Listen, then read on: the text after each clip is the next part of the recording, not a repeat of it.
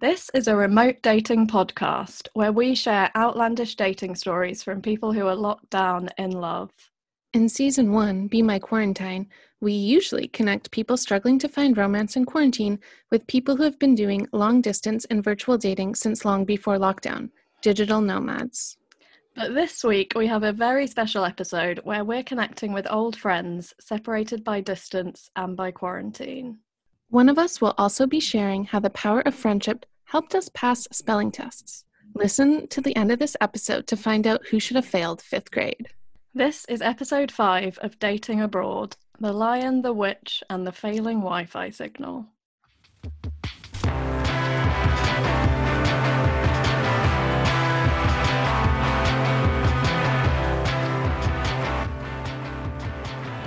I'm Ellie. I'm Kayla. I'm Lucy. And I'm Kiwi. We're your hosts for Dating Abroad. And we're Lucy. And Kiwi. This is a podcast about unconventional dating stories. In this episode, we're going to talk about the amazingness of platonic love and female friendships. We've both brought on one of our closest friends. We've all got a glass of wine or brandy, and we're going to cover everything from maintaining long distance friendships to the role that friend loves plays in our lives. But first, let's find out a little bit more about our very special guests. So, Lucy, how did you and Kayla meet? Oh, I was trying to think about this in advance. So, I will tell you how I remember us meeting, and then Kayla can tell you how she remembers us meeting, and they might be different. Okay.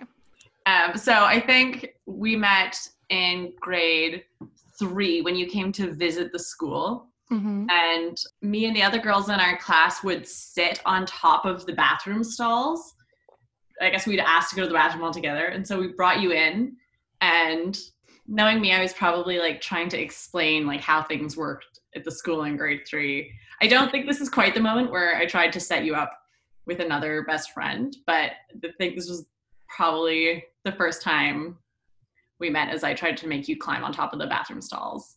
Yeah, I think that that is correct but I often tell the story of when I actually did come to the school in grade four, and it was the first day of classes.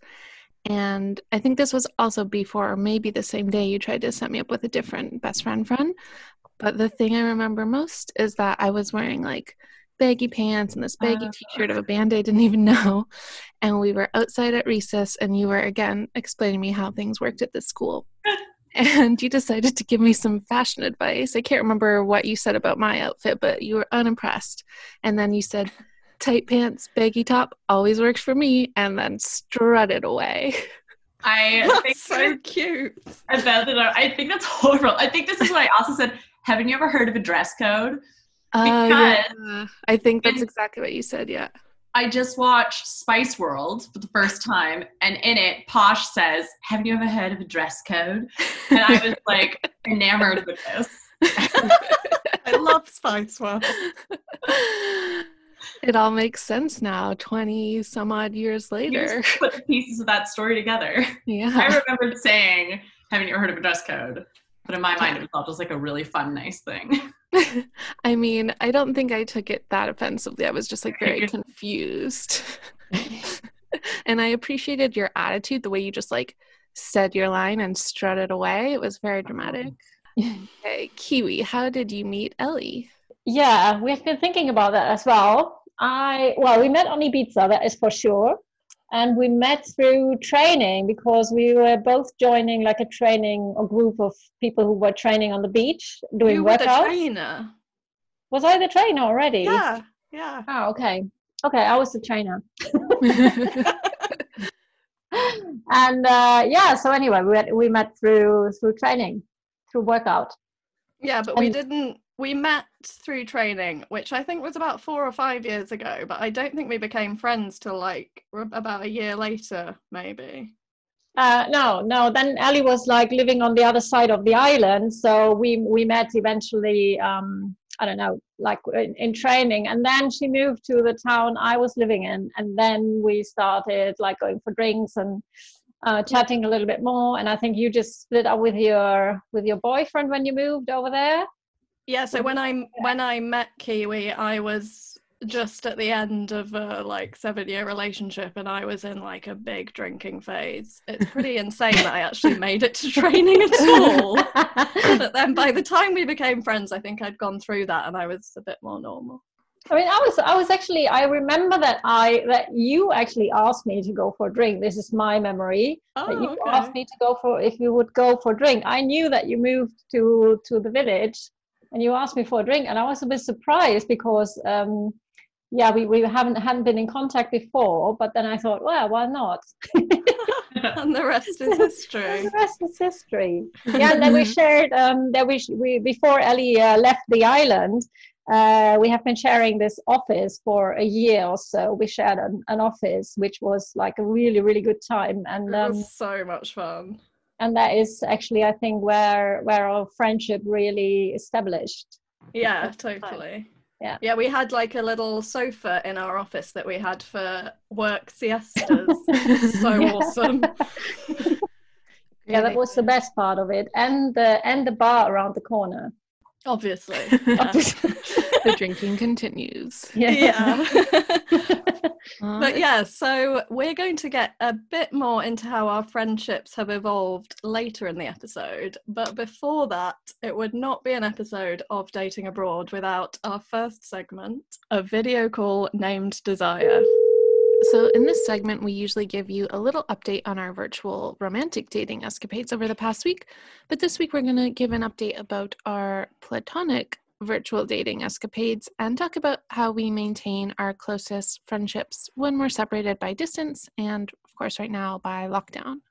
Yeah, so we have an awesome story for this. So we met about like four or five years ago, but we haven't actually seen each other for two years because I kind of set off on my um, full on digital nomad, traveling the world, not having a base journey like two years ago. Before that, I'd been working remotely. And before I went, me and Kiwi said we would try and keep in touch by WhatsApp voice notes because, like, we were so used to being in the office every day, seeing each other every day, keeping each other updated on like every aspect of our lives. So, like, we've managed it for two entire years. We've sent voice notes to each other almost every single day. And I had a look at the stats the other day. It turns out we've sent 3,973 voice notes to each other, which adds up to 1.3 gig, and it's eight full days of voice notes. That's like eight times 24 hours. That's wild. Think of all the podcasts you could have. Yeah. And we have really been sharing like everything like from i don't know from bo- boy stories to work to i don't know um, problems with uh, whatever everything that could be in a diary is in the voice notes basically Yeah, and Kiwi the other day described it as like we're basically the other end of each other's diaries. And I thought that was really nice. And that since she said that, I've gone even more extreme, and every single thought I have, she gets. yeah, yeah it's, it, it's a cool it's a cool um it's a really cool uh, way of staying in touch for me also because the other one it's it's much nicer than texting because you always have got the voice of the others and also uh, I don't know. I've got the feeling I always know what's going on in in Ellie's life, and um, yeah, it's it's um, I don't feel the distance that much. I even like with friends here, for example, in Germany, that I'm texting like randomly. I I have got the feeling with Ellie. I always know what she's doing. I I know what she's up to. I know where where she is, even though she's like traveling. I don't know where, and that's really nice. I think it's been actually a pretty good substitute for a real Yeah. Mhm. relationship. And we've actually like I actually probably feel like I've got to know you better almost over the last two years Yeah. than I did the two years before. Yeah, I think so too. Because um, because yeah, I mean, when we were in the office, actually, we did not talk about these things Yeah. often. You know, like, uh, and now we're really talking about pretty pretty intimate things as well. I think.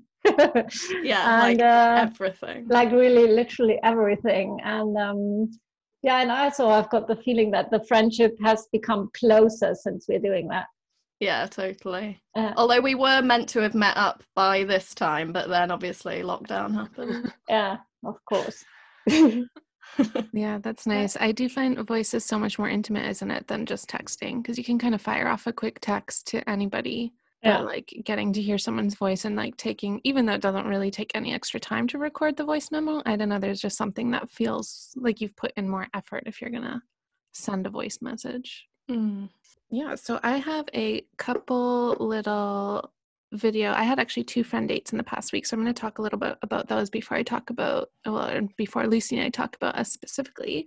Um, but first, I think I need to pour another drink.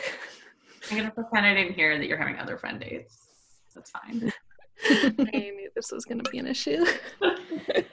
That's um, an issue we might be covering later in the podcast. Maybe talk about friend jealousy a bit later. Um, so last Monday, so it's Sunday now, so a week ago, I had a games night video chat with a couple of my friends from university. And we've had kind of games night chats before, but first of all, the game the games were up level because one of my friends is super into games and paid like 20 bucks to get a Jackbox TV, it's called. Highly recommend. The games are a lot better than um, Houseparty. Um, but anyways, I think just the way it started, like two of us, there were three of us, so like two of us were still finishing dinner when we got on the call, so we were just kind of chilling and talking, and then started the games. I don't know, there was just something about the pace of the hangout that just felt so much more like hanging out in person than I have in a while and it was just really really lovely and it just just reminded me that it's really nice to just do normal things on the phone with your friend and then Lucy was my second friend date this week. And I guess kind of same thing. Well, mm. it was meant to be a walk and talk, but I actually, because I just came home right before lockdown, I don't have like a SIM card or data here. So I can't actually do walk and talks.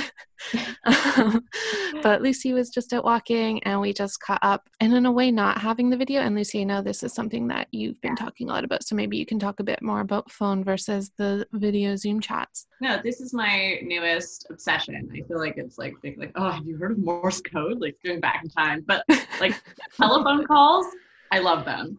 Just getting on the phone with a friend is not something I've ever done uh, in the last few years. It's something when I was a teenager, I was constantly on the phone. Mm-hmm. I was going more the time of video chats. We called each other all the time. All the time, yeah. And you would call your crushes, whereas like now the phone gives me so much anxiety. But like all those three-way calls, all those like friendship calls, all those like calling a boy and being like, "I like you," and then hanging up. yeah, yeah. I remember the day that I got like a phone in my room when I was a teenager. It was like the most exciting day ever. and every evening I was on the phone for multiple hours with friends. Mm-hmm. Mm-hmm. And I remember like lying on the floor of my bedroom, talking on the phone to Kayla, being like, how do we get out of this dump? and and now I've gone back to video calls and I'll go for a walk around the neighborhood, not video calls, regular phone calls. It's so nice. I feel like I connect even more deeply sometimes than on a video call where you're you know you're futzing with the connection, you're looking at what you look like, what they look like. You have to be mm-hmm. seated in a place I do so much of my work on video calls, it starts to all bleed into each other. But the phone call is really, I think, coming back for me is an amazing medium for building your friendships. Mm-hmm. Yeah, yeah. For, for, me as well. Actually, since lockdown, I also connect. I'm connecting more to people through through the phone now. Also because I'm walking more and I'm walking more on my own. And then I often also when I'm walking, I I just I just call somebody and then um yeah, and then you have a chat. Exactly. Yeah maybe one day I'll get a SIM card and I'll be able to walk and talk as well. Come in the mail for you. Thank you. Um, but yeah, Lucy and I have been more or less long distance since high school because I said we met in elementary school, but we went to different high schools. And I mean, we were still living in the same country, but we were about a half hour drive apart, our houses. And when you're in high school, I mean, I would say we still saw each other most weekends, but it was still, it still felt long distance. And I was trying to think before this, like, oh, how do we like maintain our friendship? And I mean, I don't know that we do anything in particular. I think we just like really enjoy talking to other and sharing with each other. And I think because so we just like do it when we want to. But I think some other friends that I have who are nomads or who are expats who don't necessarily have that much community where they are, it's kind of easier to fall into like a texting everyday pattern with them. Whereas because you're more kind of settled in Toronto and have more of a social life and a community there, I feel like we, I mean, we still talk probably once a week, I would say, by text. Yeah. Because we've known each other for so long and because we've had, I think, such an influence on who we each became as people. mm-hmm. it just kind of happens naturally. And we just, anytime we talk, it's just, there's no warm up. It's just that intimacy is just there. It's funny because we've been long distance for well over a decade. uh, and from such a young age, and our lives, I think, are very different in a lot of ways, but mm-hmm. it also feels like the core is very similar. Mm-hmm. And sometimes, kind of like eerily so, the things we're thinking about, what we're wanting, kind of the biggest struggles removed from any of the details because you'll be, you know, halfway across the world. Yeah. Still seem to be the same, but it also means that our relationship is not built on like shared interests or like all of these different things that yeah. every other relationship I have is built on that. Right. So it's it's a very interesting like shared experiences for sure because we were so mm-hmm. young when we met. Mm-hmm. But so much of our relationship, much more at this point of our relationship has been apart than together. Yeah. All the time. So it's very it's like a very kind of core thing that is hard to put our fingers on uh, yeah. of what that is because if you just look at our the like stats of our lives be like who are these two people? Uh, yeah like on the surface yeah on the surface we look really different but then I, I think that our values and the things we want in life are really similar they just yeah. manifested differently. I hate that word manifested but you know what i mean. And i feel like the influence thing is a big part of it too. In some ways i feel like we're the same person and so when we met, I was like cripplingly shy. Like I had to go see a therapist for it. I was so shy. Really? I talk, yeah, I didn't talk to strangers at all, especially adults. I mean, still sometimes I don't like talking to adults, but I was like cripplingly shy. And Lucy was so hyper and so talkative. Like she just would not. She just could not stop. at the time, it worked really well because there I was, like happy not talking, just listening to her and um, so she could talk all she wanted, and I liked it. I didn't feel this like anxiety to talk that I often felt with other people. And as we got older, even through high school and definitely through university, we kind of both met in the middle. Yeah. and I'd say you're still like a little bit more talkative than me, but like not by much. Yeah, I think we were like the stereotypical extrovert introvert. And mm-hmm. now I feel like we've both really come into the middle in an interesting way. Yeah, and I think that was probably definitely interest, um, influenced by our friendship and all the time we spent together. Definitely for the better. I think yeah. I was that hyper and like bouncy and talking about stuff now. Yeah. They're not having any of the friends we're here to talk about on this episode. right. and yeah, if I was still that shy, like I wouldn't be able to travel the way that I do and like meet people and meet new friends and and yeah, I think like because I even remember like we used to go to Canada's Wonderland, which is a theme park uh, just outside Toronto, and like Lucy would just go up and like talk to people at food booths or game booths and try to convince them to give us free stuff. I would have never ever done that. but just being able to just be there and have her do it, I think gave me the confidence to like I mean, I usually don't go demand free things now, but just to approach strangers and talk to them or ask questions. Okay, so I feel like this conversation is just going to turn into our main discussion, but mm-hmm. because this is Dating Abroad, I need to introduce it. so, without further ado, it's time for our main discussion Gone with the Wi Fi. Shh. JK, we're going to add it in later.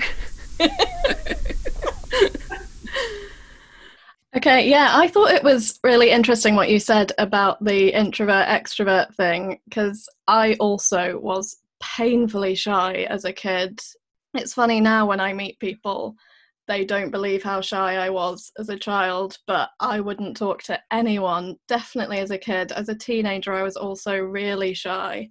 But then you mentioned how you kind of almost have to grow out of that when you're traveling the world and you know you don't know anyone anywhere so you have to gain a bit of confidence and put yourself out there in order to meet people and make friends on the road and obviously that's how we met kayla it's true. And like all the talk we've been saying about community building wouldn't be possible if you didn't have that slight amount of extroversion to just like go and talk to a stranger. Mm. And yeah, we just met when I was like, I had literally just arrived in New Zealand, was really jet lagged. And I just remember, yeah, going a walk for a walk around Wellington. I was like, oh, she's cool. yeah. but like 10 years ago or 15 years ago, I would never have ever done that. I would just gone home after. yeah, me too. I mean, I was still I still feel it. Like I still feel shy when I'm meeting someone, but now I just kind mm-hmm. of like battle my way through it and it's yeah. always worth it. Exactly. On that note, the reason that we were kind of so interested in having a friendship episode, because as we talk about people searching for love in romantic relationships, we thought we couldn't really do that without talking about the role that friendships play in our lives. And Esther Perel, who is a sex and relationship therapist who is super awesome, uh, talks about how right now in modern times we often expect our one romantic partner to do the role of what a whole community used to do, including family and friends, in terms of building life together and raising a family together. So, yeah, maybe we could just talk a little bit about the role that friendship plays in our lives. And I think, especially, I mean, I guess I don't know that much about male friendship because I'm not a man, but I think, especially, female friendship plays such an important role in my life in terms of emotional support, in terms of things we do for fun. And as we were just talking about, has really shaped who I am as a person. Mm, yeah, totally. And it's funny actually talking about what you said about how some people think a romantic relationship should fulfill everything. Like, I think I probably used to think that, and then over sort of recent years, I I have so many sort of more friends scattered around, each of them who it's slightly different and fulfills a slightly different role. And I was actually saying to Kiwi on a voice note today or yesterday that I was sort of like thinking about what I wanted my future to look like and how I envisaged it. And it would have used to have been me with like a generic hot guy in an apartment or a house. But it's now actually me sharing a house with a few amazing female friends and that to me just feels absolutely amazing that's so funny because I'd say in the last six or eight months, I've been having so many conversations with people about co living or like socialist housing, but on like a very, very small scale. And I think I would still want to have like my own unit. But I mean, Lucy and I have talked about this, especially because housing prices in Toronto are just insane.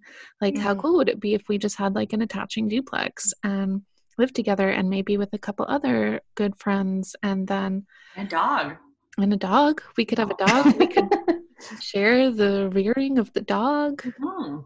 yeah i really feel that and i feel like i was kind of the opposite so there you we've all i'm sure had a friend who just like disappeared when they got into a new relationship i was like the opposite of that even if i was super into a guy and like wanted to spend all my time with him i would be like no i still have to see my friends i like never put the mm-hmm. romantic mm. relationship above my close friendships and to me they feel even though in a romantic relationship there is that potential to have your lives much more intertwined on a day-to-day basis i've never like placed that relationship on a pedestal. Mm. that's probably why i'm still single to be honest. It's so emotionally healthy. Emotionally healthy and happy. And yeah i do think that my my female friendships have other than the sexual part have kind of fulfilled all of those needs that I would have in a romantic relationship as well. So it's yeah, it's a bit how we were talking about last time with Angie about how I'm only I only want something really amazing coming to my life. I'm not looking for a space to fill. Even though like a generic hot guy would I'm not super opposed. yeah, I agree. I think the folk the sort of aim should be to sort of make your life amazing just because that's what you want to do and do whatever makes you happy. And female friendships can fulfill so much of that. And then you would sort of add a romantic partner into the mix if he added something spectacular, as Angie put it. Mm-hmm. It's interesting. I think this evolution from thinking that evolution from thinking of like your partner is going to be your whole world and do everything for you to realizing that a community is what you need mm-hmm. has been something I've been thinking a lot about. But uh, throughout my whole life, I think I started out very obsessed with the single friendship. So I wasn't initially obsessed with men being that, but I was obsessed with the idea of the best friend. Mm-hmm. Just like, mm. I don't know if society had enough time to work on me, probably did. But by grade one, I was like, I need a best friend. And I got a best friend. Um, her name was Diane and I don't remember much about her except for I left that school in grade two and I was like, I will be your best friend forever. And then when I went like a deadly serious grade two, I went to a new school and refused to make another best friend. I was like, I can't. I'm already spoken for. I have Diane. so we no longer talked. I didn't have her phone number or anything, but I had yeah. like this pledge. And then uh, I think there was a little bit of like dating around with other people in my grade three class. And then Kayla mm-hmm. came and I was like, well, you are my best friend. You everything to me. And then I think from there, it's been a slow learning process of you can have a best friend and other friends. You can have a variety of friends, and you can have a romantic relationship, and you can have a romantic relationship and friends, and trying to open that up. Like to me, it wasn't so gendered. It was mm this. I, I I was obsessed with monogamy. Yeah, like you want to be the chosen one for one person, and then like you just want to be there everything, and you don't need nothing else but I think that's it. I needed that like unconditional, like one person's like, you are my chosen person. Then I go, yeah. Ah, now I could have like a friend, just like, but I need that one. I wonder if that's part of it for for other people as well. If it's not when you're thinking a, a um, man or a, your romantic partner is going to be everything. It's feeling that they're the only people you could get that like deep chosen sense from, and realizing that that can be spread across lots mm. of people who choose you, maybe just once a week or once a day for 10 minutes to write a voice note. Yeah. Uh, those can build up into that feeling that I assume everyone has that endless well of need for approval. yeah. And I think it's funny, like talking about us being the same but very different. I think I had that intensity too, but it showed up in a little bit of a different way. I mean, I didn't think that much about I need a best friend, but definitely like if we became friends or best friends, like you were in for life and I had your back no matter what. And I had a similar experience because I had a best, I had like a very best friend and then a little tier of maybe three or four other best friends from my school up until grade three. And uh, then I was the same when I switched schools. I was like, yeah, I'm not actually in the market for like a new best friend. Because uh, like I have these four friends and we're keeping in touch. And we did keep in touch, like I would say for most of that first year, or maybe half of that first year because like with some of them my, our parents were friends as well. Um, and i very much felt like you know i yeah i didn't have that sense of like being the chosen one but it was like if we're doing this like if we're friends then like we're in it. And uh, we got each other. And it was like kind of traumatic when those friendships faded away. And i wasn't i think it was like our moms made us go to summer camp together that summer after grade four and that's when our friendship really got cemented. And i didn't go back to, or oh, maybe i did go back to camp with some of my other friends also but i can't really remember it. Clearly they weren't that cool but i remember two years when we tried to add a threesome to our oh, yeah. very intense yeah this was a friendship. yeah this was we were a triad for a little while which was interesting because we were um so in the polyamorous community a triad is when like a third person comes into an already established couple and it's often looked down upon because usually the couple like puts their needs above the third person and doesn't always treat the third person as like an equal person like a you me her. Yeah exactly like in You Me Her. so they don't. Yeah. I mean, obviously, it's not every couple, and like some triads are all very happy together. Um, but it's definitely a thing in the polyamory community, and that was very much Lucy and I with our third friend. We would just like flat out tell her like, yeah, like we're the best friends, and like you're still part of our group. We called it the friendy poos. So we said, You're still a friendy poo, but like we're the best ones. And then we had a few other friends and we were just like, Yeah, you guys are not friendy poos. Like you're not. Oh, taking some very big steps to eh, create a, an equal threesome. For example, we had friendship jewelry that said uh, like That's the true. best friends, and we each got like one. It's true. We did have a three-way and matching necklace, sweaters and stuff like purple, blue, and pink. That were all the same. Those Gap, those Gap knit sweaters. Yeah, um, wow. I, I, feel like we worked through like the evolution of relationships. It's like we first were very intense monogamy, and we tried a triad, and it kind of worked, but we learned a lot of ourselves, but didn't ultimately make it. And and then we realized it was probably better for us to maintain our relationship and still have outside relationships, and other relationships. Yeah, it's yeah. true. We really did do. You've experimented with all the types of friendship. Yeah. yeah, which kind of leads me to something that I was wondering if Lucy wanted to talk about because of the four of us. Uh, you are married. Everyone else is single ladies. I'm single ladies. Um, so speaking of that kind of like experimenting with relationship models as kids and with female friendships, how do you feel I guess it's a two part question. So, one is part one is kind of how do you feel your female friendships have influenced the way that your marriage looks? And then part two, what I guess would be like, what, speaking of community, like what role do your friendships play? Well, I think this like extends directly from the conversation we were having. Mm-hmm. Uh, whereas I, you know, I think I still have a leaning towards the like monogamy. That's still mm-hmm. my preferred source of relationships across all my relationships is to have mm-hmm. like some intensity and commitment in my relationships. Mm-hmm. Um, but I think having done all of our friendship experimentation, I was very aware by the time I started dating my now husband that I needed to maintain multiple relationships and my current husband was actually a very close friend for 10 years before we started dating. Mm-hmm. So we had like lived together as friends. We like had a crappy job working as tour guides. Like we had a whole bunch of different relationships uh, before romance was introduced. And I think that was super important in the relationship I have now. But also, I knew right off the bat when we started getting romantically involved that he was going to have to slot in around my existing relationships and I was very clear. Kayla was extremely clear about what his role would be. And Kayla and I had, uh, she'd been traveling abroad and um, was in like a country where she felt kind of uncomfortable as a single woman. You got like a lot more attention, and she was staying with me just before she left. So I bought her an engagement ring, like a massive Walmart $10 engagement ring. It was beautiful. It's and at the time, we thought, well, why not just go all the way?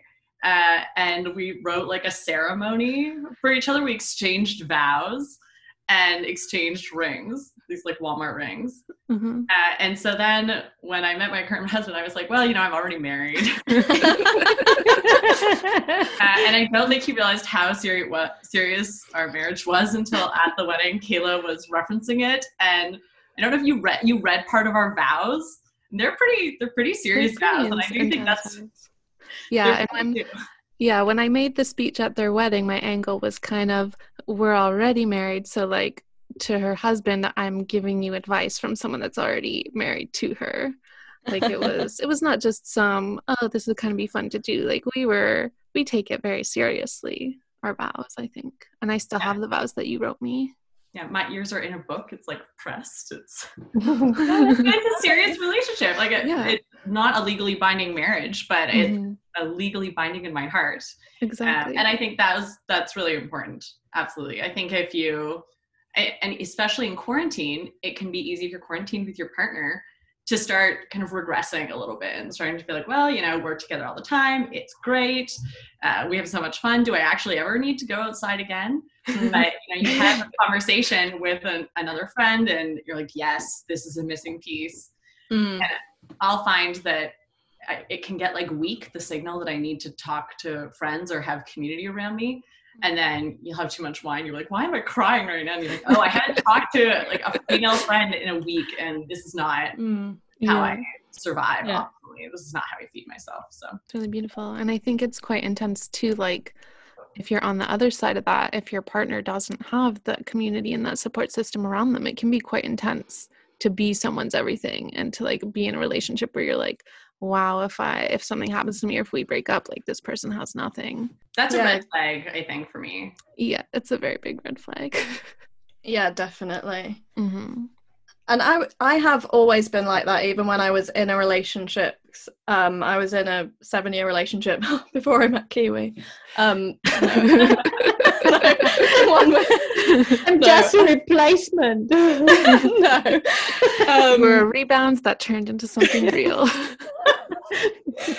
no, but I would I would always have my female friendships as well as that relationship. But I think in a future relationship I would prioritize it even more and like you said it would 100% be a red flag if if a guy didn't want to have that in their own life as well i also i also think it's it's all about expectations isn't it it's because then you're putting so much expectations on one person it's a little bit like in a family, you know, when you're putting all your expectations in your parents to fulfill your needs and wishes and whatever, they're, they're never going to make it, you know, and neither is your partner. It's, it's not going to work. So I also think that you said it somehow, uh, Lucy, um, that that yeah you you have to look also to um, at, at how you nourish yourself you know you know and i think especially for for us women it's really important to have like female friendship uh, because that's another kind of of bound uh, um, that that you have you know of bond that you have. Yeah. And um, yeah just totally different and a man cannot really fulfill that need or this kind of nourishment in the same in the same kind of way mm-hmm. uh, which i think is also good like a, a relief for the guys because they're never going to make it you know so yeah. It's true. And going back, Lucy, to what you said about like sometimes you're just like drinking wine and you're like, why am I crying? And you realize you haven't yeah. friends. Yeah. I remember exactly. So I had done before I was a digital nomad, I was just a normal nomad for like a year and been backpacking. So because I wasn't really working, I didn't seek out Wi-Fi the same way. I didn't always get a SIM card. You know, when you're a nomad, you're always finding places with Wi-Fi. Gosh, I know a crazy book about Wi-Fi. I was going to say that reminds me of a book title. Gosh, Where can I even remember what it was? Tales book on Amazon. Buy it today. It's great. I have five copies. um, so I wasn't that year. I would say I wasn't keeping in touch with friends at the same intensity as I do since then. And after that, I lived in London for about a year and a half, and I did have a boyfriend there and but it was still really tough. London is a tough city to try to like start your career mm. in and especially when you arrive after a year long trip and you've drained your bank account. So it was definitely a stressful time and i just remember messaging a few friends and we decided to do like a skype date together. I had never done i don't think i'd even called anybody. I think probably my parents i had called while i was traveling but i don't think other than that i had really called anyone definitely not more than like a couple times in the year and we did the Skype date and we drank wine and I was in my crappy London box room and I just remember feeling like, oh my God, that's what I needed. And I was right at the start of a new relationship and things were going well in a lot of ways, but there was just like something in me that I was just like sad. And then I mm-hmm. had this talk with my friends and I was like, oh yeah, friendship. yeah. friendship is the thing that was missing. Let's just take a little break in our friend discussion for some shameless self promotion. More wine. And more wine. So and everyone, more wine, yes. Everyone pour your clinking wines, and as you're drunk and wondering what you want to buy today for your drunk quarantine purchase online, we would recommend that you become a patron of the podcast. Do it you can do it for just $1 a month as our first tier. And if you join that first tier, we're going to shout you out on social media. We're going to say your name at the end of the podcast. You will basically be famous. That's like $12 a year. Last time I said that was like two Starbucks coffees. I was trying to think of a good thing that would be now. That's like the shipping cost on whatever useless thing you just ordered yesterday. That's the Uber Eats delivery fee. That's the Uber Eats delivery fee. Is that really $12? Oh no, I guess it's like two ninety nine. Okay. It's like nothing from Uber Eats. It's once you tax, tip your driver. We're not monsters here. You tip your driver, you add the delivery fee. That's twelve dollars there. Oh, okay, fair enough. Okay, basically it's not a lot. Um, and if we have a few higher tiers, which are five dollars and ten dollars, you can have monthly soirees with us, which will maybe be a little bit like this, where we drink wine and put on fancy clothes and chat. Yeah. Um, I'll, I'll just URL of your Patreon. Our Patreon is patreon.com backslash dating abroad. Did you I'm just gonna Google it, you get some really crazy stuff. And okay, people don't Google it at home. Just go direct to the website. but URL one more time. Patreon.com slash dating abroad. And there are even better benefits as well. If you get the business class package, you get a call with either me or Kayla every month to talk about digital nomad life. Mm-hmm. Ooh. And on both the checked bag and excess baggage tiers, you will get behind the scenes footage of this podcast. And in the last two episodes, we had some really juicy stories that did not make the final cut. So you will get those delivered straight to you if you sign up now. And if you are one of our first five patrons, you will get a digital mystery box, even the $1 tier. So, any tier you choose, you will get a digital mystery box if you're one of our first five patrons. And we do already know what's um, going to be in it, don't we? Yes, we 100% know what's going to be in this box, and it's going to be amazing. Is it going so to be, amazing? Is it going to be shipped shipped anywhere in the world? I think it's probably going to be virtually. Yeah, it's going to be a, di- a digital mystery box. Okay. virtual. I think Kiwi's going to sign up now. She's going to be yeah. a patron. I'm really curious now. Yay, it's working. Our evil scheme is work. Um, but seriously, it is just Ellie and I making this podcast. We're doing all the planning, all the recording, all the editing. So if you are able to give support and you've been enjoying listening to this podcast, we would really appreciate it. We would. So, on that note, we are going to get back to the discussion. And because we have two different kinds of friendship on this Zoom call, uh, a really long term one when you you guys met as kids, and then Kiwi and I met later in life. And, and I think it would be interesting to chat about how those two different types of friendship work and how they are different from each other. And Kiwi, I know you had some thoughts on this because we were discussing it on our voice notes the other day, weren't we? Yeah, did I? you know, it's like my wisdom sometimes comes and the next minute it's, it's gone again. well, I'll refresh your memory. Yeah, um, thank you you were saying about how the probably the reason that we ended up becoming friends was because it's kind of because of what Lucy was talking about earlier that her and Kayla don't necessarily have, which is some of those shared things like the fact that we're both location independent, we both work for ourselves, we both have those sort of ideas of having like a bit of an unconventional lifestyle, and that's probably what bonded us. Yeah I, I, think that that's that that's it for me especially I think the kind of lifestyle that you have, and maybe also like um, the the ideas of, of and values that you have for life. And I mean, I see it here now when I'm when I'm back and speaking to to friends that I know a long time ago. That I mean, I we do connect, but it's different. It's it's much different. It's more you connect through yeah through the that that you have been knowing each other for such a long time and of course you know each other very well but then i through i i have got the feeling that the ideas i have got for my for my life now are are very very different to my my uh, older friends um, to those of my older friends and that is that is different um, with us i would say ali um, because yeah because yeah like you have got similar values and it's different from people who are not traveling so much who who are not location independent who are not nomading around. I think that is like really opening your mind to another another kind of yeah lifestyle. I was thinking of another kind of female friendship and i wonder if we could take a moment to talk about work wives Mm. It's been one of the greatest like joys of my adult life is meeting other women at work or through work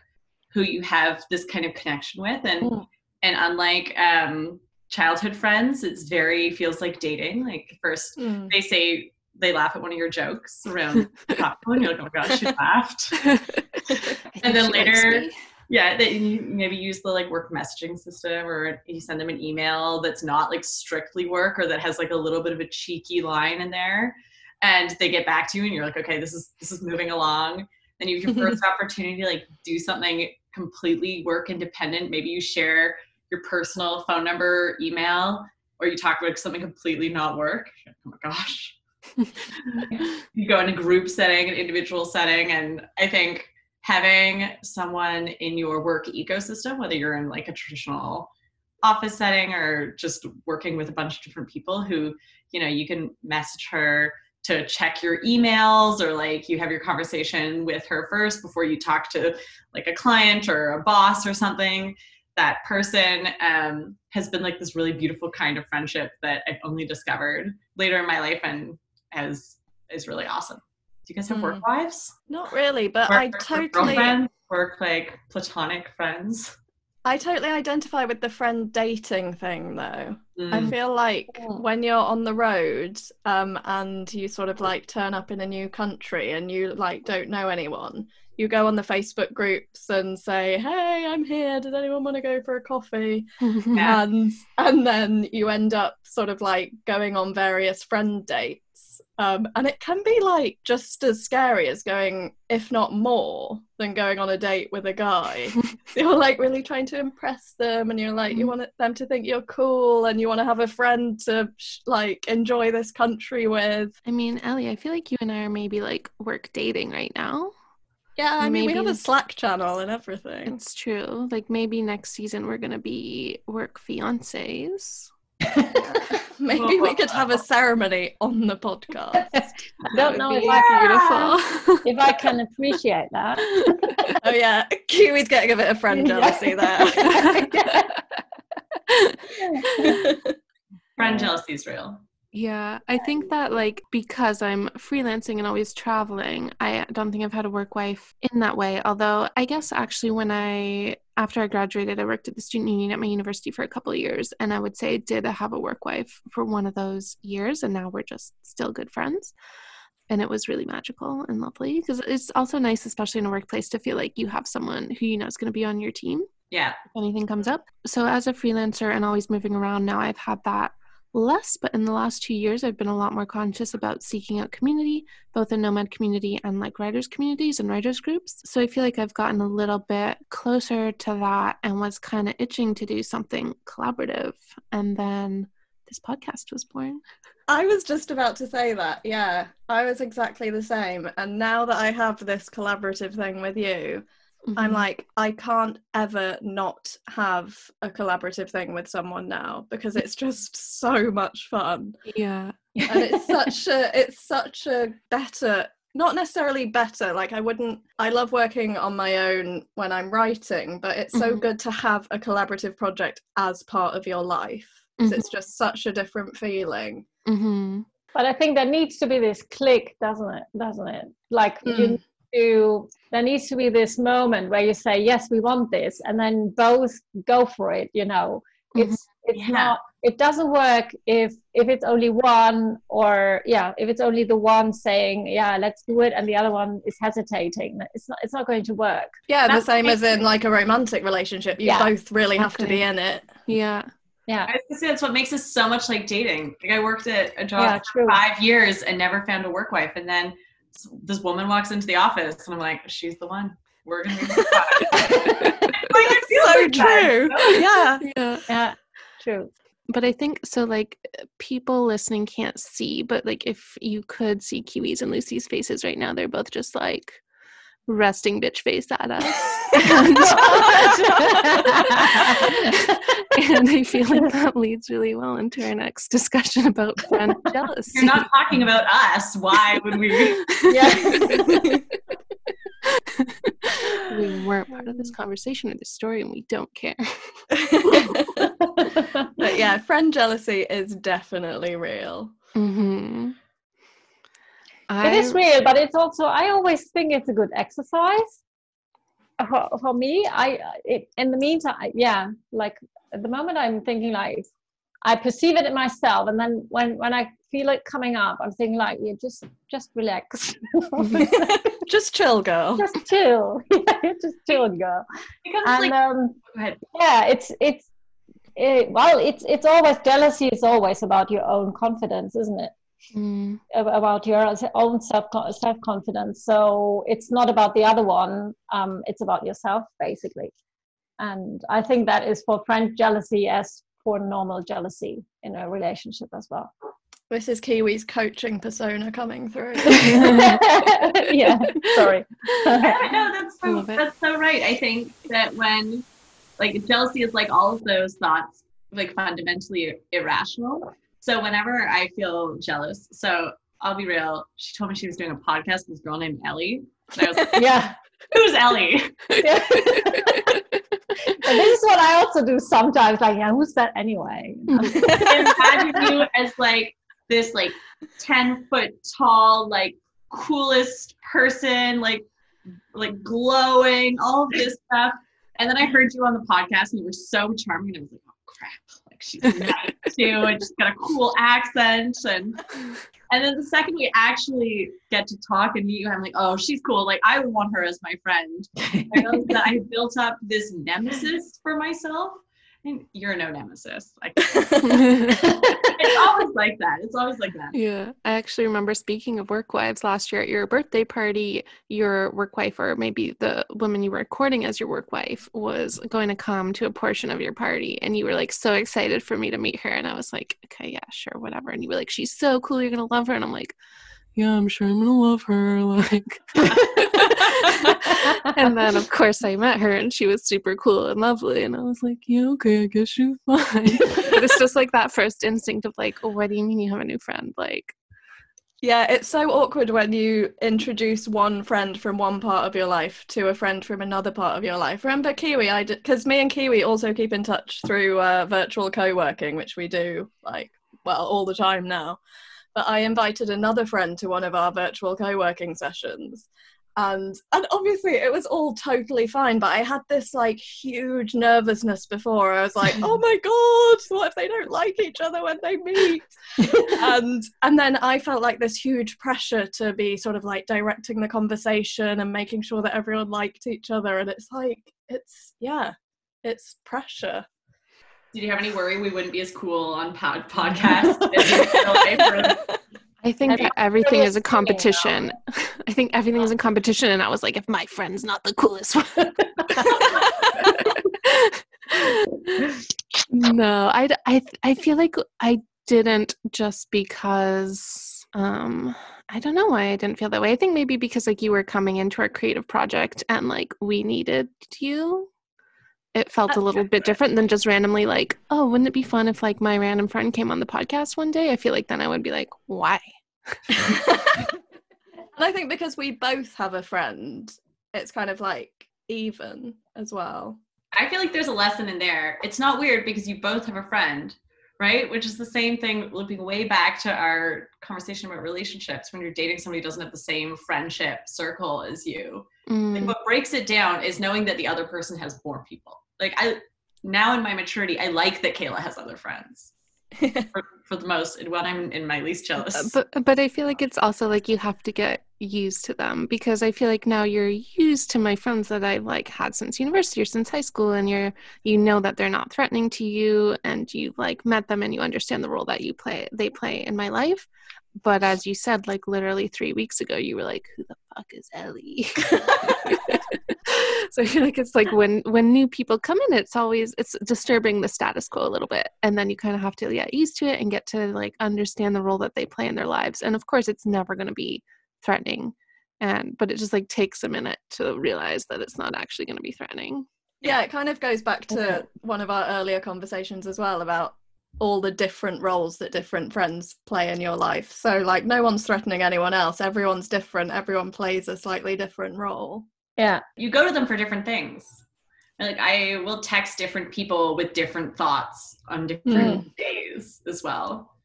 Yeah, I have a totally. roster of who to text about this show, or like I'm cooking something, or I want advice. Like, I have a big breakdown in my head and also, I feel like there's some things that you want to tell like one friend because you know how she'll react to it, and another one might react in another way. So, say if you'd done something that you weren't that proud of, like texting a guy that you weren't meant to text, like I have a friend who I would send that to first because she's also always texting guys who she shouldn't be texting. So I know she's not going to judge me. But then if I was to send that to Kiwi, I know she'd be like, why did you do that? Who's your conscience? Like your conscience. Kiwi, yeah. yeah, but I do always text her as well, but it depends like how vulnerable or fragile I'm feeling on that day. Yeah. My reaction as well. Yeah.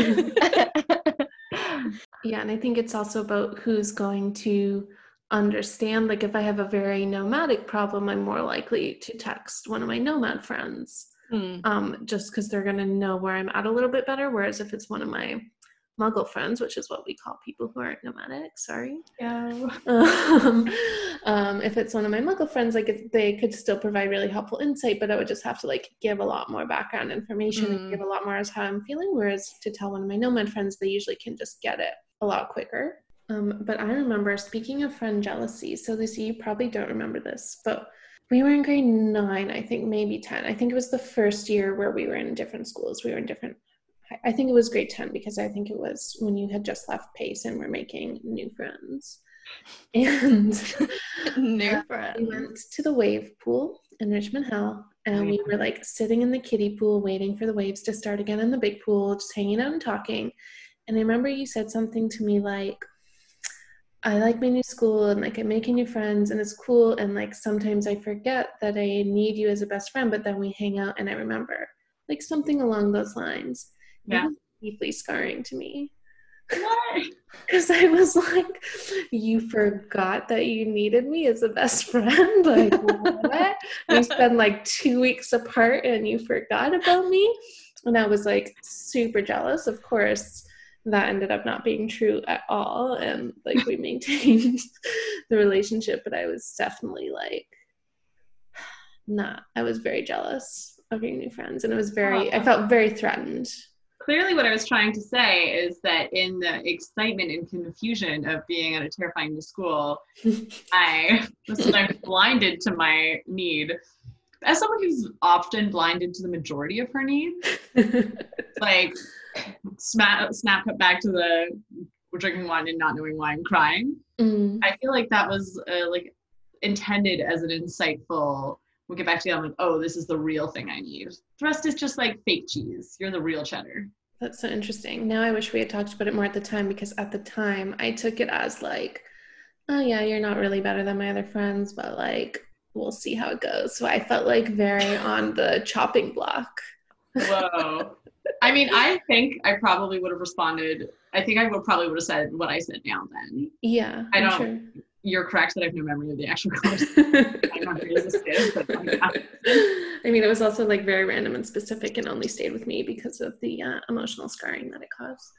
Uh, did we just do some healing on this podcast? We did just do some healing on this podcast. I feel so much better about it. But I mean, even if you hadn't healed me with your love and wisdom, I feel like the point of that story was that that jealousy came very much from my own insecurities. And I mean, I think we're all insecure in high school. I want to say it was particularly insecure, maybe not. Maybe we're all just super insecure in that high school stage.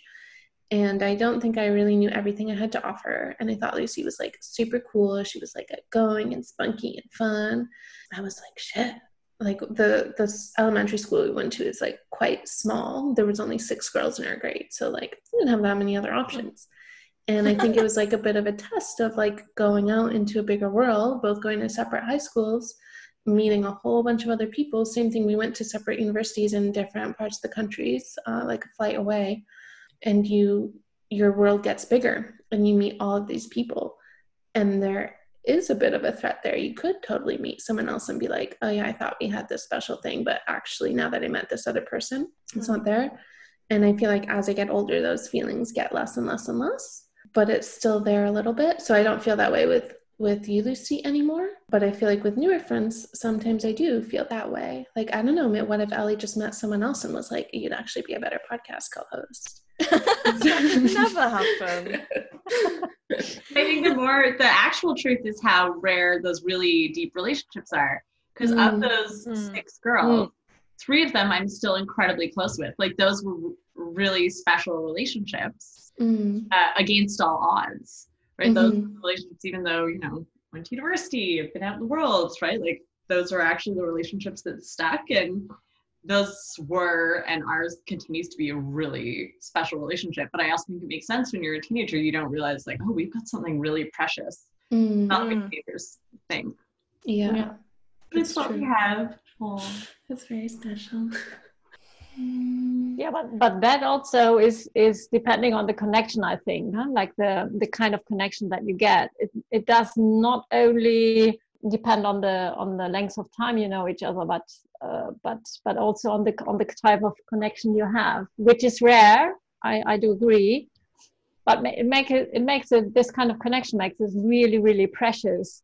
You know this is what i'm seeing also here now that I, i've got like i don't know two or three close friends and even though we have got quite different lives right now the connection is still there and the friendship is really really valuable to me. And um and like for ellie for example um we don't even see each other that often but but still the the connection is there all the time. So that that is what what makes this very very precious. And then for me it's also like with these kinds of friendship you just do i i just feel a lot of like you guys said at the beginning it's like i i also feel a lot of commitment to this you know to maintain it mm. um because you just know that this this doesn't happen so often you know mm-hmm. and i yeah. think something that's really interested about like nomad friendships, but also just being a nomad in general, is that you don't have kind of default friends. So I think if you live in the same place for a time, you get a friend group and it's somewhat easy to maintain. Like, not obviously the deep friendships still take effort, but it's somewhat easy to maintain a friendship group that you can do things with and, and have fun with, even if you don't necessarily really connect with everybody in that group. And as a nomad, you just don't have that.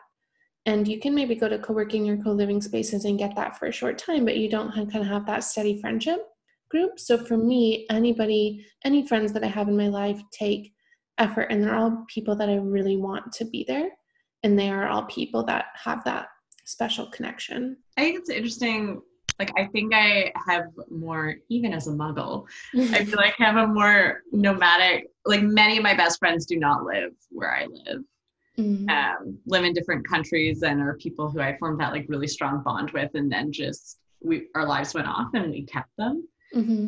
Uh, and then there's kind of like friendships of convenience sounds so harsh, but like you know, like the people the everyone is not your work wife at the office, or like the people who are there where you are. Like you know the expression, you have friendships for a reason, for a season, for a lifetime where it is like some people come into your life just for a specific kind of reason like, to teach you something or it's kind of like um, or like a season you know you're playing soccer together and you really like each other but after it ends you never feel the need to pick up the phone or kind of the lifetime ones. I think i think that's kind of interesting. And i've never been particularly good at short-term friendships. Even ones that i knew were not going to last i've never been very good at kind of having those shorter term. Yeah, I think when I first started traveling, that was something I really struggled with because I'm also not good with short term. And I remember just like being heartbroken, leaving these like new friends mm-hmm. and sometimes romantic partners that I had made behind and like tried so hard to get better at saying goodbye to people. And I think I'm I am better at it now. But at the same time now I seek out more nomad communities where everybody's used to maintaining friendships from a distance and kind of find more people there. Cause yeah, I do find those short term ones. I mean, sometimes you can still get a lot out of them, but I do find them much more difficult. Kind of, I like to put a lot into relationships and like build that intimacy, and it feels super weird when that just goes away, especially with friends because you don't really get a breakup in the same way that you do for a romantic mm-hmm. relationship. Just... I was gonna say you start to have friend breakups, like friend mm-hmm. fadeaways, where they just stop answering. The fadeaway. or like full breakups. I've had full like down and out fights that ended relationship, like friendships. Mm-hmm. I actually have an interesting thing right now. Whereas I kind of had a friend break up. It was like half a full on breakup, half a fade away with a friend in high school, like right at the end of high school, kind of that first year of university. And just recently, she's reconnected with some of my other high school friends that I was still in touch with. And now we're kind of talking as a group again. Mm. And it's super weird because we're kind of just like pretending like nothing happened. but like actually we broke up. You're like, whoa, whoa, whoa, this is over. What's happening? yeah. You can't just waltz back into my life. Yeah. well, I feel like that was such a good and fun discussion. I don't know, Ellie, do you have any final thoughts or, or I guess anybody can answer? Not really. I think we should just move on to the bit of the podcast that I have been the most excited about, which is a game. So in the UK, it's called Mr. and Mrs., and it's a game that uh, husbands and wives to be play at their hen do's or stag do's. Do you call it something different in Canada? Um, I thought it was called the dating game, but I don't really know. The newlyweds game. Oh, the newlyweds game. Oh, okay. Yeah. so basically, what we're going to do is we've got six questions and. okay. I'll, I'll help. Ellie's drunk. Don't leave this one. bit in. um, so how it works, there's also a game show about this that I don't know what it's called. But basically, we're going to ask our friend guests questions about us, and we're all going to write down the the answers on a piece of paper so there's no cheating. And then we're going to read them aloud because it's a podcast, but we're also going to hold them up to make sure that nobody cheats. And it's it's basically a game about how well do our partners know us. That's basically the game. You'll understand how it works once we start. And whoever wins the game, that friend couple is going to get to do the outro of the podcast today. And maybe if you get a question wrong, you have to take a drink. I don't know. Like a sip, not a shot. Could do that, yeah. Okay, so the first question. So we, so Ellie and I are asking Lucy and Kiwi these questions about us. So the first question is, what is the mm-hmm. thing we, as in Ellie and I, are most likely to end up in jail for? Oh, I might have a different answer than you. Yeah, I don't think you're gonna get this. Mine's kind of a joke answer based on a movie that we used to love because I just didn't know. okay, are you? Is everybody ready? Yeah. All right. Yeah. One, two, three. So, does everyone want to say what they're doing? Oh, At least you were close.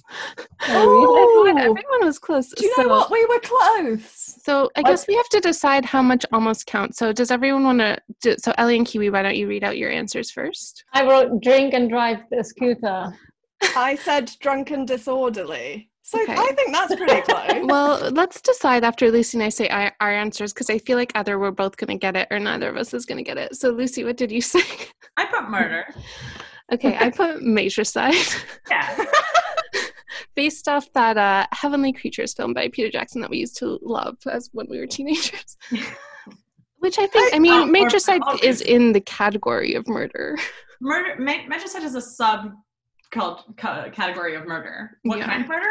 Matricide. Exactly. It answers. We all get the point for that.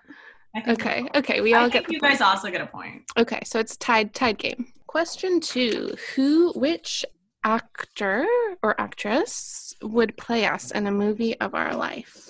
It needs to be an actor. Yeah. yeah. Oh. okay. Is everybody ready? Who who is the assistant of Meryl Streep. Yes, that's, that's yeah. Her. Oh, yes. I can't believe you guys got it's this. Emily Blunt. Oh, yes. Okay. We put okay, Lucy. Let's share what we put. I put Mila What is her name? Emily Blunt. Emily Blunt. Um, Mila Kunis. I I get it. I also want Mila Kunis. Emily Blunt. Oh my god, I, I, can't believe you actually got that, Kiwi. That's freaking awesome. Because your accent is so like hers. Okay, we didn't get it right. We used the Lucy and I, I put Mila Kunis, and Lucy, what did you put? I gave you a comedic hero, Salma Hayek.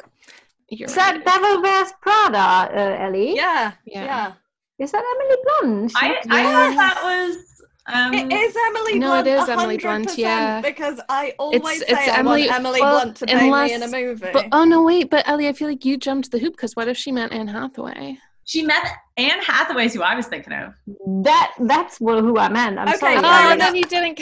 Oh my god, you were you so close yet so far. that's actually still a good. Devil Wears Prada is totally the assistant is um Anne Hathaway. But yeah, like the other Anne Hathaway. Original. Okay. Okay. the original. Though. The other assistant is Emily Blunt, like the first assistant who's like. Ah, the gonna first one. Okay. Ah. But it's pretty close. That's good. We're still okay. tied. Okay. Okay. All right. Let's move on to the next question. This one I think we're going to get right, Lucy. So I'm going to be very disappointed if we don't. Uh, who takes up the most room in bed? Everybody okay. ready? Everybody ready? Three, two, one, show. Yay! Oh, we all got it right. so it turns out that your podcast hosts both take up the most room in bed, both Ellie and I. everybody got it right. So we're still tied. We're okay. still tied. Oh shit. Okay. Here's the next... territory with ultra sharp toenails. Yeah, I am not a fun. I'm not a fun person. Tied.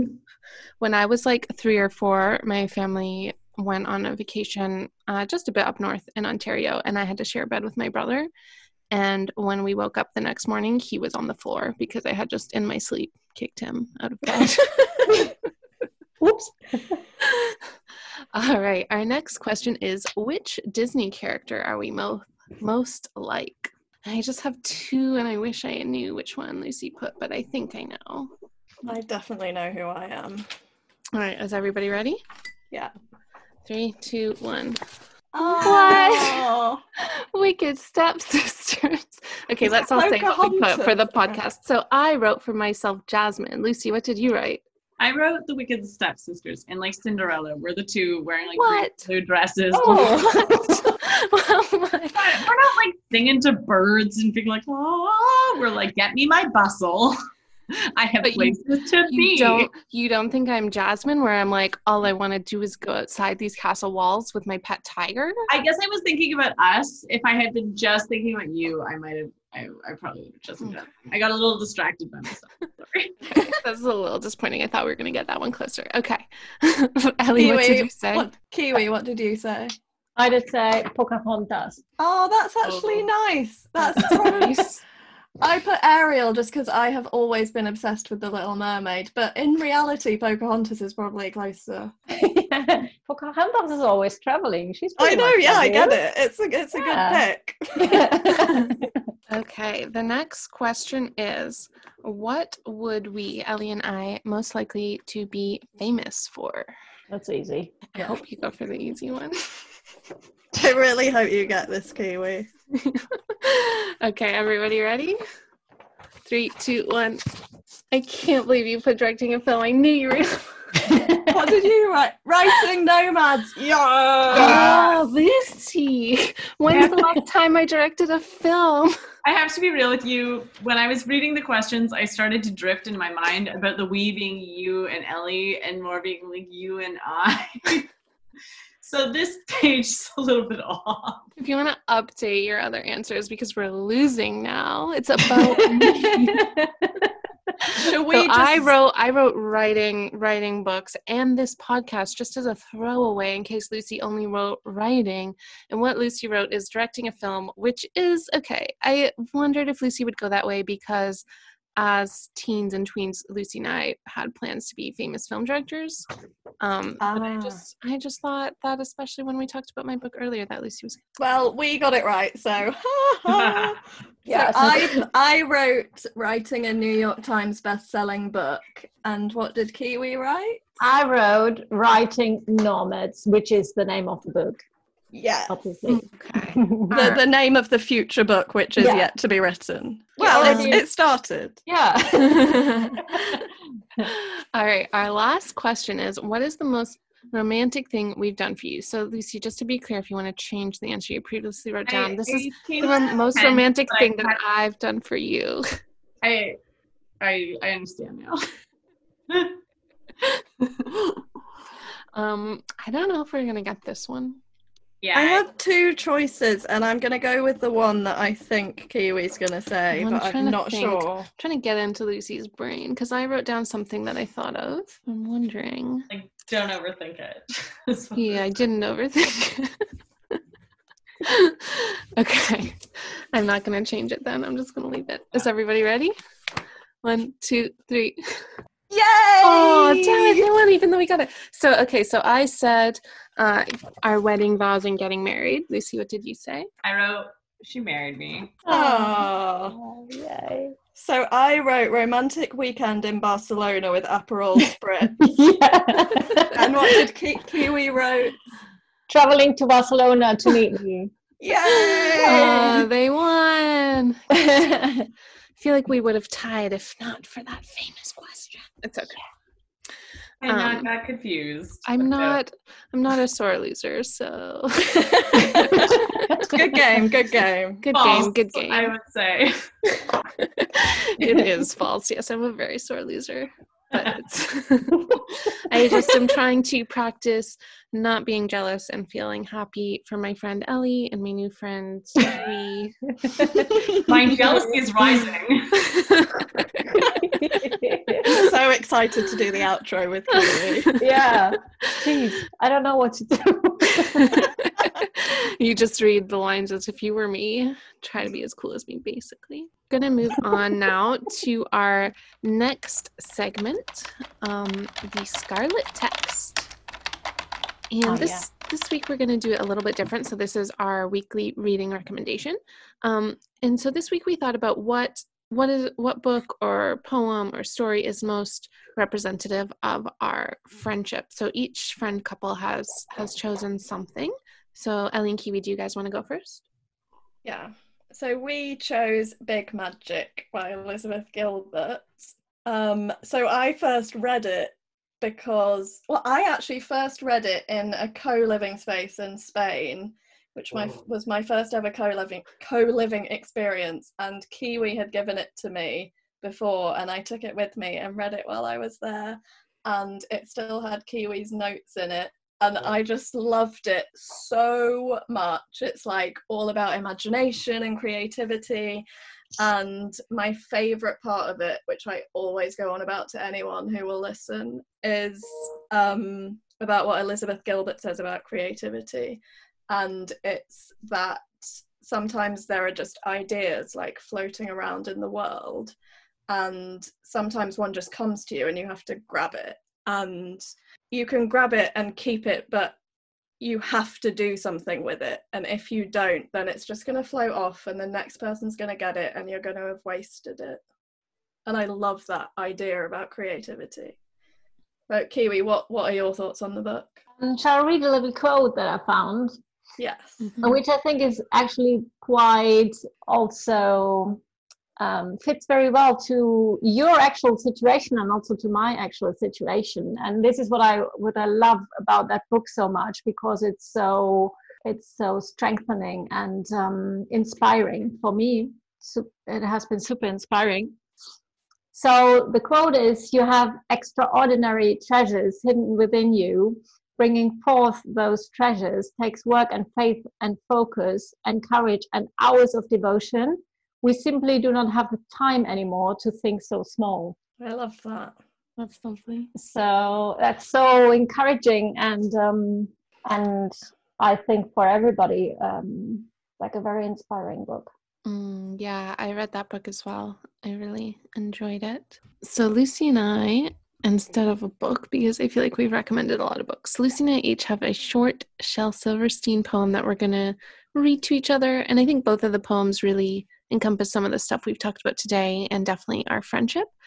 Um, and I think they both apply to both of us, but we're going to read each other the ones that we feel most apply to the other person, like a serenade. Uh, so I'll go first. So again, they're by Shel Silverstein, and this first poem is called Tell Me. Tell me I'm clever, tell me I'm kind, tell me I'm talented, tell me I'm cute, tell me I'm sensitive, graceful, and wise, tell me I'm perfect, but tell me the truth. I love that one. Okay. This one is to Kayla. It's titled Just Me, Just Me.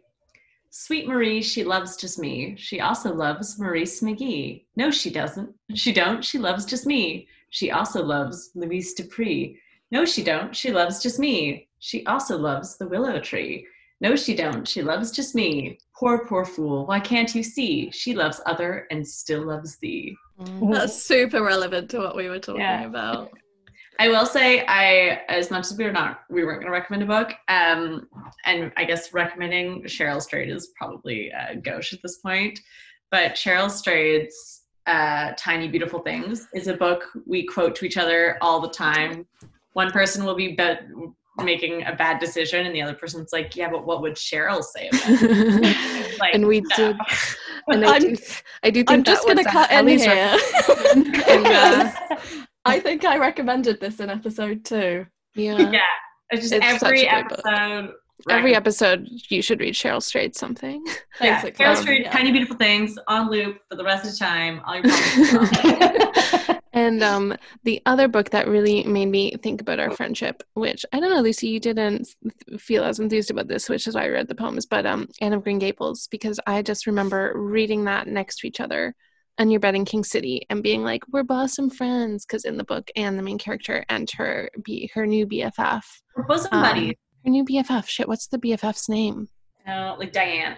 Diane, yeah. Her new BFF, did, but Diane, they're like, we're bosom buddies and they're best friends for life. So that's, it's also very Canadian. So if you want to travel through reading, Anne of Green Gables is that Canadian? I read that it as a is. kid. Yeah. So Anne of Green Gables Prince is Edward Island. yeah Prince Edward East Island Coast in the Canada. East Coast Oh. Maritimes. A lovely spot to visit after lockdown is up. I highly recommend people go visit Prince Edward Island. It's very quaint and beautiful, and the mussels and the potatoes are outstanding. I might have to reread one that. memory. Mhm. It's worth it's worth a reread, I think. Oh yeah, I reread them a few years ago and they were amazing. And there is a new Netflix series if you don't feel like reading a book called Anne with an E. Sadly, it got canceled after season 3 or 4, whatever the last season was, but it's uh it's a very very good modern interpretation I think of the of the book. Hmm. Um including I don't think this was ever in the books, but like Anne gets her period and her her foster mom tells her that um this is going to happen every month for the like next 40 years or whatever and she's like are you fucking kidding me Okay, so we're almost at the end of this podcast now. So, normally at the beginning of the podcast, one of us tells the beginning of a story about a disastrous dating encounter, but this time it's a friendship encounter. So, Kayla talked about someone cheating in fifth grade. yeah so we're going to attempt to piece the story together so something about lucy and i is that like i have the memory of an elephant i don't know i'm trying to think of animals that have really good memories and lucy has the memory of like a Squirrel. Goldfish. Coral? Goldfish? um, so I thought it would be funny to challenge Lucy to tell the story, but I will definitely help because I remember it quite clearly. So I'm also, as well as having a very limited memory, most of my memory goes to to remembering things about food. so what I remember is that if you got a certain grade on the weekly spelling tests, you would get these like Swedish fish that were so delicious, and uh, or you could have a toy, but I don't know Yeah. what, dum dum would choose the toy. Yeah. Um, and so it was very important, and I think you needed to have a certain like number of them passed to be able to to complete the grade. But spelling was not my forte. yeah. Okay. Let me let me jump in. First of all, I don't remember. we- First of all, I don't remember the fish, which is like hilarious and very on brand for us. Like I remember once when we were in middle school, we were at some like after school event and I had like gone outside to hang out and we were like, we'll come back when we think like the dessert is there or the food is there or whatever. And like from not miles away, but from like outside the building, Lucy was like, the food is there. And I was like, you're, you're joking. You can't smell it. She was like, no, I can. It's there. So we go inside and of course the food is there. um, so basically, so in fifth grade, what happened was our class got broken into different spelling groups based on your level of spelling, and Lucy, based on your spelling competence. And Lucy and I were in the bottom group, and most of the groups were like four or five students, uh, but in the bottom group, it was just Lucy and I. It was just the two of us. Oh yeah. and um, feel free to jump in at any point if you remember things. Um, and so we just like flat out cheated. Oh, Like, because you would mark each other's tests. You were supposed Yeah. to trade in a circle, but it was just the two of us. Yeah, With Swedish fish on the other end. There's no question that all your answers were correct. exactly. So we would just mark them as we would be like, oh, do you want to make a change to this answer, or we're just like write in the change for the other person. Like we just like flat out cheated. and then because we cheated and our grades were so good, first of all, we always got the Swedish fish. I guess don't really remember that part, but I just remember that my mom telling me this part that she went to a parent teacher interview or maybe our teacher told us this directly i'm not sure but i'm pretty sure that this happened that our teacher said she wanted to move us up to the next tier but she was just so impressed by how well that we worked together that she didn't want to like separate us or like pull us Stop their apart magic. yeah. Stop. She didn't want to stop the big magic. Um, so she let us stay in this bottom tier group together that was just the two of us. And she thought she she probably felt so proud as a teacher about how much we were like improving our spelling. Uh, but we were not at all. We just cheated. Miss Avy, if you're listening, I'm really sorry. and also I hope you're listening. If you are, say hello, send us an email. Yes, please. What are you up to now? Yeah. but yeah, we just flat out cheated. All right, well, that is the end of this very special friendship episode. Next week, we'll be talking to Jess, a different Jess than from episode three, who fiercely wanted to save living together for marriage and then reluctantly moved in with her partner during lockdown, only to realize it was the best possible thing they could have done. Her questions will be answered by long term digital nomad Kit, who's been traveling with her partner for the last 10 years. Their relationship is still going strong. Have a wild dating story? Send us an email to datingabroadnomads at gmail.com. Or if you want to set up Ellie, Kayla, or myself, Kiwi, that's me, on a virtual date, we'd be up for that too. We may or may not include clips of it for our patrons. That's right. You can also become a patron of the podcast at patreon.com slash datingabroad where our tiers are named just as wittily as our segments. Benefits start from $1 a month and range from bonus content too racy to air to monthly soirees and a coaching call with one of us about digital nomad life. Music is by Lee Trang. You can visit her website at leetrang.bandcamp.com. And our gorgeous logo is by Samina, who's on Instagram at Samina Scribbles. We are also on Instagram at dating uh, underscore a underscore broad. And you can find us on Facebook book under Dating Abroad Nomads. Woohoo! Nice job, Kiwi. Well done. thank you, everybody, for joining us. And thank you to our beautiful rainbow fish friends, Lucy and Kiwi, for sticking with us for the whole episode. A pleasure. Can't wait to hear it. I'm really excited to be edited. I think this is what I need in my whole life. Someone to just follow you around and, and cut out all your ums and ahs. yeah, I cut that bit which should have been censored. we'll see you next time.